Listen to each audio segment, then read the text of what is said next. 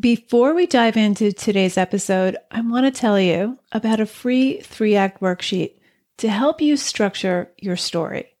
Whether you're a plotter or a pantser, a novelist, or short fiction writer, this three act worksheet will help you navigate your material and even begin each new story with a better plan. Download yours at nancypanuccio.com forward slash act. Stop getting stuck in the middle of your draft. Go grab this free worksheet, nancypanuccio.com forward slash act. How many of you have trouble sticking to a writing routine? In today's episode of Writer Unleashed, I'll give you three strategies backed by science to break through your barriers so you can start and keep a consistent, productive writing practice. Stay tuned.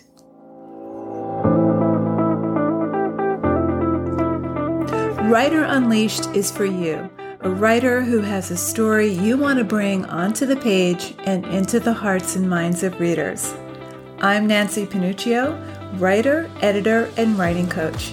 And each week, we'll explore techniques, mindsets, and inspiration for writing stories readers can't put down. Thanks for spending some time with me today. Now let's begin.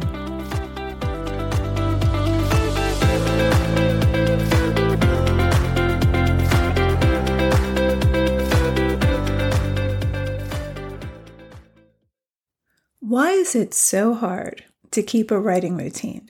Is it because we just don't have the time or the energy? Do we lack the discipline or the willpower? We all have a gravitational pull towards our habits. And if not writing has become a habit for you, there are ways to make it just as routine as brushing your teeth or brewing coffee in the morning. Now, this doesn't require self control or discipline or willpower. It just requires a different approach to our writing and it requires us to connect to what we're writing about so that we want to write, so that we're excited to return to our works in progress. Now, you've no doubt heard the bitch axiom, but in the chair. And while it's true that we need to be in one place to be physically writing for a solid block of time, the bitch axiom is not enough. Self control is not enough. If we rely solely on self control, we're drawing from limited mental resources that can be used up. The social psychologist Roy Baumeister likened self control to a muscle, which can become both strengthened and fatigued. So, self control or willpower is an exhaustible resource, it turns out. It creates what social scientists call ego depletion. And we all know this. Just because we've got our butt in the chair or fingers on keyboard, pen to paper, that doesn't mean we're getting any substantial writing done because it's not really about how many hours you put in.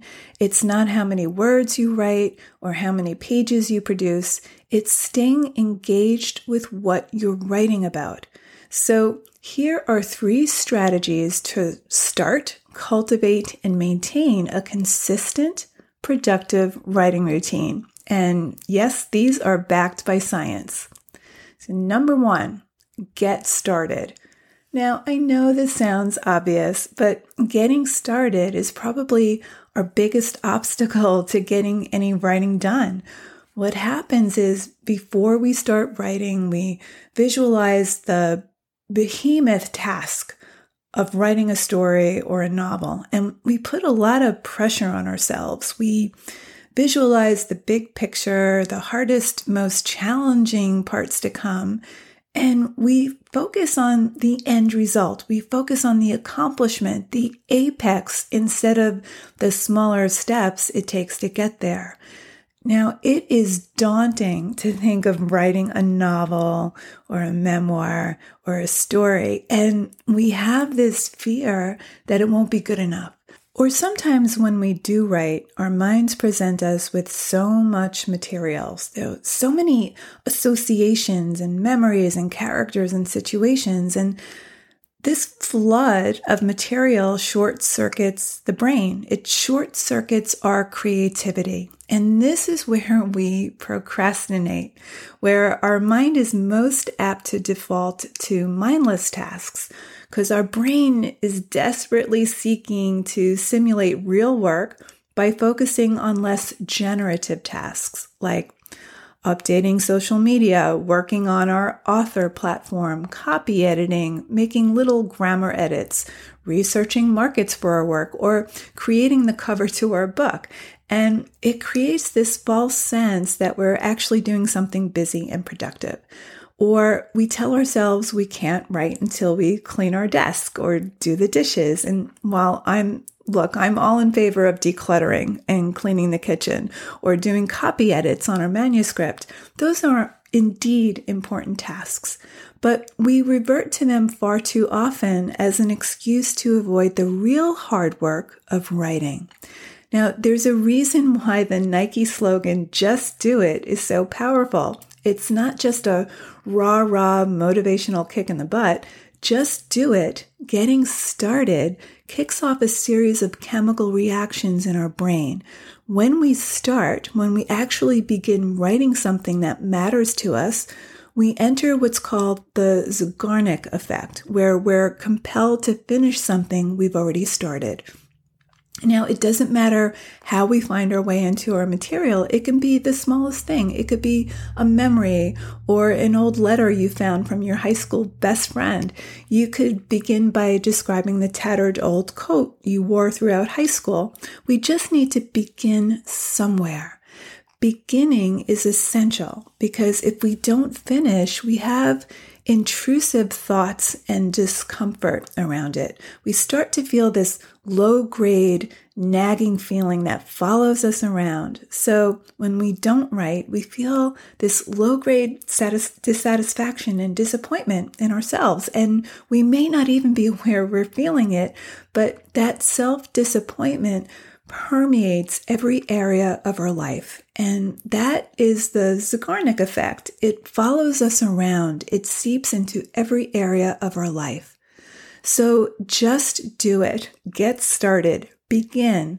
Let go of this idea that you're writing a novel or a story. Forget about form. For now, just begin somewhere. One memory, one moment, one scene. Trust what comes up.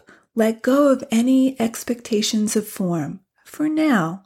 And here's a quote by Lin-Manuel Miranda about why getting started is so important.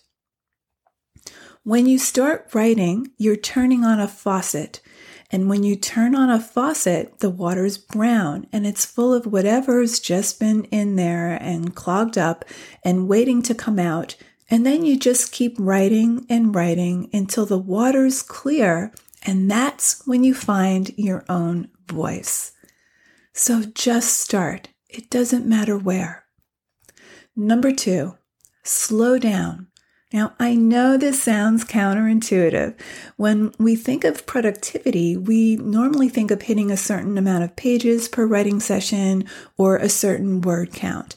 But productivity is not really about getting more done, it's about producing more quality.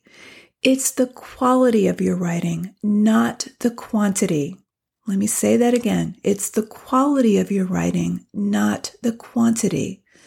Slowing down can put us in a state of flow. So, focusing on one thing at a time rather than sitting down with this broad intention to write a novel, focusing on one thing, one scene, one sentence, one character, one moment, that deep focus can put us in a state of flow. And flow is when we lose sense of self, we lose sense of time. It's a higher state of consciousness. We're receptive, we're fully engaged, we're in the zone, and we're fully engaged with our writing. Now, many of us gloss over significant moments in our story and we write in a kind of, kind of shorthand or summary. So what we wind up with is more of an outline than a breathing, living story. Now, this isn't necessarily a bad way to start, and I think it's good to get that first draft down, even if it is just a sketch. But focusing on the big picture causes the brain to register it as a threat. It makes us anxious. It actually sets our amygdala, the fear center of our, of our brain, on a high setting. And it suppresses the creative part of our brain. And this anxiety reduces productivity and it undermines your writing. When you focus on smaller tasks, when you slow down, your amygdala resets it calms down and the creative region of your brain is activated. It takes front stage and center. So to reset your brain to where it's most creative and productive, we need to slow down to maybe probe those moments that might have been too painful to write the first time, the ones that we glossed over. When we slow down, we get a deeper sense of why we're writing our story in the first place, and we start to mine our material for what it's trying to tell us about what it's trying to become. For example, I've been writing memoir recently. Now, I have no idea which piece of my past I'm going to focus on yet. I, I know I have a whole body of work already just from the exploratory drafts I've done. But if I start thinking in terms of the whole book this early in the drafting stage, I get anxious and blocked, and then I stop, and then I feel disappointment in myself. But in order to find my hook, my handle, I've got to start with something small and I need to slow down. And I find that when I really probe a moment and bring all my sense memory to that moment, I feel calmer, more focused, more in flow. There's less pressure because I'm in the moment. So, if I'm writing about a particular moment in Catholic school, for example, I might recall the names of my classmates, Tammy Zinzer, Vivian Kukarakis, for example. I might remember the nuns I rebelled against, Sister Trinidad and Sister Carmela. I might recall the way our textbook smelled, the way my navy plaid uniform skirt scratched my thigh, I start to get a through line and I start to get into the hidden emotional structure of what I'm writing about. Then, when I start to put these seemingly disparate moments next to one another, I start to see connections. I begin to see a pattern. I begin to see a shape. Now, it doesn't matter whether any of this exploratory material makes it into a final draft because I'm not even thinking of this material in terms of a complete story yet. I'm cracking it open. I'm exploring my material. I'm getting in touch with the sensory emotion. When we stay with a particular moment, when we examine it from different angles, we start to see what it is we're really trying to write about. We discover the hidden story, and then writing becomes less daunting. It becomes joyful because we're not attached to any future outcome. We're completely in the moment, in flow, with no expectations. We're open and receptive. And we're actually more productive this way. We get into that flow state, that deep sense of engagement that results in real, true progress. So write deeper, not longer. Number three, set deadlines. Make yourself accountable. Look, if it's not on our schedule, chances are we'll put our writing off tomorrow, someday, one day, if. I know for myself if it weren't for deadlines, I would keep pushing my writing to the sidelines because everything else is more urgent. Doing the dishes is more urgent. Finding out who killed Wes Gibbins on How to Get Away with Murder is more urgent. Having that submission deadline puts me in deep focus, no matter what's happening around me, whether it's taking half the day to drive my kid to a doctor's appointment or it's a holiday, car repairs, hell or high water, I make sure I, I have something ready to hand over to my readers, even if it means I have to get up at five in the morning. Now, if I didn't have that accountability, I would never get any writing done. It would always be a work in progress. So how are some ways you can set deadlines? You can join a workshop or a peer group. This way, you'll be required to submit a draft of your work on a regular basis. It will keep you writing and it will give you the positive pressure to write consistently. You could send your work out to magazines. Give yourself a submission schedule, mark it on your calendar, print it out, pin it to the wall, treat it like any other important assignment. So let's recap. In order to keep a productive, consistent writing routine, number one, begin. Start small. Number two, slow down. Probe a moment in your story.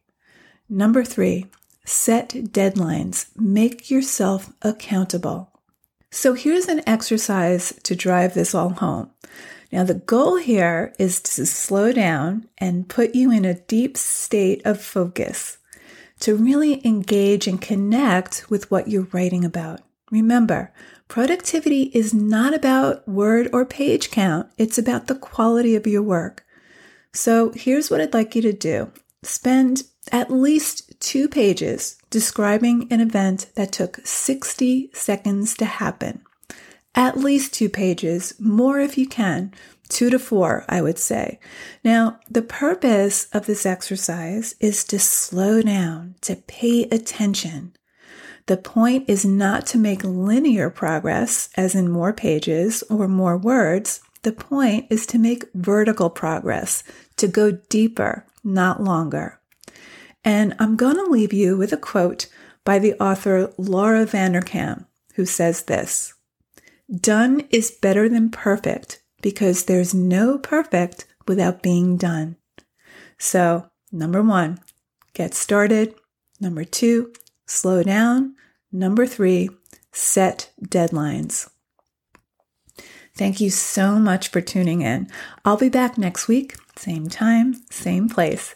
And if this episode resonated for you, please leave a review. And if you haven't subscribed yet, hop on board.